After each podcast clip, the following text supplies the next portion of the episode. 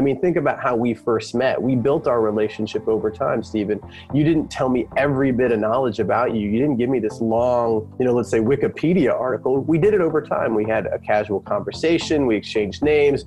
We, you know, we explained who our families were. We did it over time, and we we tr- began to trust each other. And I think that's the relationship that we want to see businesses do that as well, because we want to see businesses enable customers to be in control of that experience, how much they share, how businesses use that information, and how they're consenting to that. I'm Steven Spears, and this is The future The future, the future of customer engagement and experience podcast.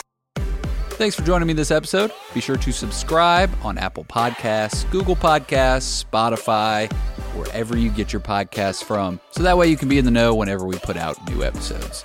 And of course, we're presented by the site The Future of Customer Engagement and Experience, where you can find thought leadership and analysis on topics, whether it's customer facing or business to business, sales, marketing, customer experience, data management. It's all there for you at The Future of Customer Engagement and Experience. Privacy. What's the first thing that pops into your head when you hear that word? Privacy. Is it using the bathroom? Is it changing clothes? Taking an important phone call? Buying the 15th Mariah Carey Christmas re release? Those all seem to be scenarios where you prefer privacy. But what about your data? Things like your address, your email, your cell phone number. For more and more people, that's actually the first thing that comes to mind when we talk about privacy. They've been burned by scenarios where they need and have to be more weary of what's going on with their data. And it's funny, when I was thinking of different examples of what I thought about when I think privacy, I realized most scenarios actually associate privacy with having a door or an object between me and the outside world. And that's included when it comes to data privacy as well. There's currently a door being built around the world, and it's in the form of policy. Now, because I'm currently located in the United States, I wanted to narrow the focus to what's going on here specifically. My name is Ratul Shah. I'm a senior product marketing manager here at SAP Customer Data Cloud. That's Ratul. He's here through his full consent to help me shed light on this topic. My responsibilities are related to customer identity and access management, as well as a solution we call enterprise consent and preference management. These two solutions together help companies build trusted relationships with their clients, and we are all about helping customers do that by honoring customers' requests around transparency and control and honoring all of the new consumer data privacy regulations. And that's the perfect segue for us. The regulation affecting the U.S. currently is the California Consumer Privacy Act, or CCPA. So, California is the fifth biggest economy. Uh, it passes countries like the United Kingdom. And even though this is a state led regulation, it started out as a citizens' action bill that, were, that got put on the ballot and passed and it does affect global businesses that are greater than $25 million in revenue that operate within the state of California. And so they have to think about how CCPA applies to them. Now, this is taken from GDPR as well because GDPR was one of the first regulations that kind of affected the global audience. And businesses do have to follow rules for collecting and processing data. And more importantly, CCPA outlines that they have to tell customers what happens to it. California isn't alone, though. Nevada and Maine have passed regulations, and 14 more states are looking to do so as well, which makes you wonder where are these coming from? Really, the second force behind these regulations are customer intent, right? They're worried about their data usage and how they're using their dollars by changing their behaviors. This is impacting everyone who they're engaging with and that's influencing the regulatory. So, as you see the top down approach of the regulations, the bottom up approach around the customer intent and how they're worried about how data usage is there, businesses need to understand both of those. They need to take into account how the regulations apply to them, what risks their business are under. But as, as we like to think about it, this is that watershed moment that businesses get to redefine their go to market strategies and how they treat their customers and put customer experience above risk management and data privacy because that's what's going to change how they treat their customers is what's going to attract them. So how soon does this actually affect businesses? Well, it's actually pretty soon. You're looking at this January, January 1st, 2020. And you get to deal with the state's attorney general, who will be enforcing it. It applies to for profit businesses that do business in California and process personal information of consumers that reside within California. In addition to that, businesses must meet one of the following criteria. They've either got to generate greater than $25 million in gross revenue, or they need to process personal information of more than 50,000 consumers. And of course, they have to derive at least 50% of their annual revenue from selling that personal data. And so, as we think about what that means, personal data, we think about it as those that belong to the consumer. You, as a business, are using that information to define your experiences. You've got to be able to derive at least 50% of your revenue from that sale of that activity.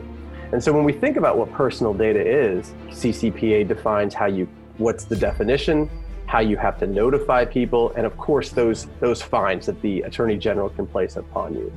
And so some of those fines range up to $2,500 for an incident, up to $7,500 for an intentional act per violation. So if you're violating hundreds of thousands of people's uh, data, then that number can grow very quickly.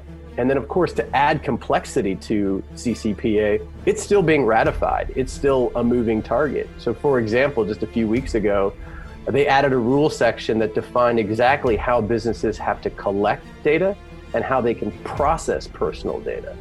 And if you compare that to GDPR, those rules in, within the GDPR framework were set two years prior to the law going into effect. So as as businesses need to kind of consider CCPA, they also have to define an open framework for their people, process, and technology. Because as you think about it, it is still evolving, so they can't lock everything down yet. And of course, when you think about what's at stake, CCPA has those penalties, you know, from the Attorney General. But the, the bigger penalty that we like to think about is what it means to consumers and the brand reputation. No one wants to see their themselves on with those negative headlines on the front page of a paper. And so those are things you've got to kind of consider when you're thinking about regulations such as this. Now, the monetary effect is obviously a set number, but the effect on customer experience, well, that ends up having a monetary effect as well. I mean, I mean, it's twofold. So when you, as a consumer, read something negative about a brand you you you kind of know and love, it's going to have an impact on your ability to stay loyal to that brand, and it depends on how much you interact with them, how long or how much you would give them. But a lot of brands today, due to how social media works, as you see those headlines, it can tend to move people away. So those actions, those negative headlines can have just as much of an impact on your ability as a business to deliver to your customers. It also raises in the media how you are delivering. And so most brands don't want to see those negative headlines, and most customers don't want to be associated with brands that don't align to you know positive brand imagery and giving back to the ethical values that we all want to see in the businesses we interact with. Sounds great knowing or realizing the need to address this is critical. But then naturally that leads to where do I start? It's as simple as a yes or no question. So companies, I think, really need to focus on how they're collecting consent and that they're doing it in the correct way at the beginning of a relationship and, and while being clear and upfront with their customer. So if you think about your journey with a brand and as you come to somebody, let's say the very first time, you've never done business with them, the language that they use to explain to you why you're consenting, why you're giving them personal information, and how they plan to use it is so critical to the start of that relationship. I mean, think about how we first met. We built our relationship over time, Steven. You didn't tell me every bit of knowledge about you, you didn't give me this long, you know, let's say Wikipedia article. We did it over time. We had a casual conversation. We exchanged names. We, you know, we explained who our families were. We did it over time, and we we began to trust each other. And I think that's that's the relationship that we want to see businesses do that as well, because we're we want to see businesses enable customers to be in control of that experience, how much they share, how businesses use that information, and how they're consenting to that. So if you think about when you sign up for a, a newsletter, that it's an email newsletter or a, an SMS digest, and you know you, you capture the frequency of that information and you tell them exactly how you're going to use their information whether it's to personalize drive relevance drive offers and then you honor that right you move that information to all of your customer experience solutions to make sure you're able to provide consistency because consistency is so key across a brand experience. So if you think about how many channels that you may interact with one of your favorite brands, whether it's a mobile application, whether it's a website, and maybe it's not even just within a specific region,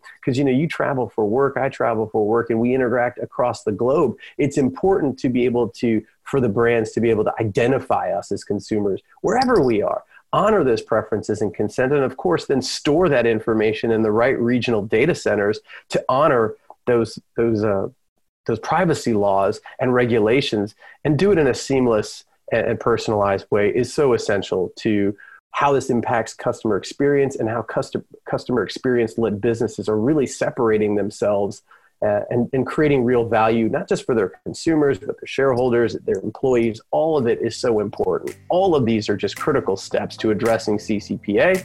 They're also critical steps to building customer trust, which will separate your business from the competition. And as we all know, companies that focus on trust will indeed win in the experience economy. Thanks, Ratul. Thanks to yourself. CCPA sounds like it'll be less like the SATs and more of a breeze. Uh, I'll see myself out now.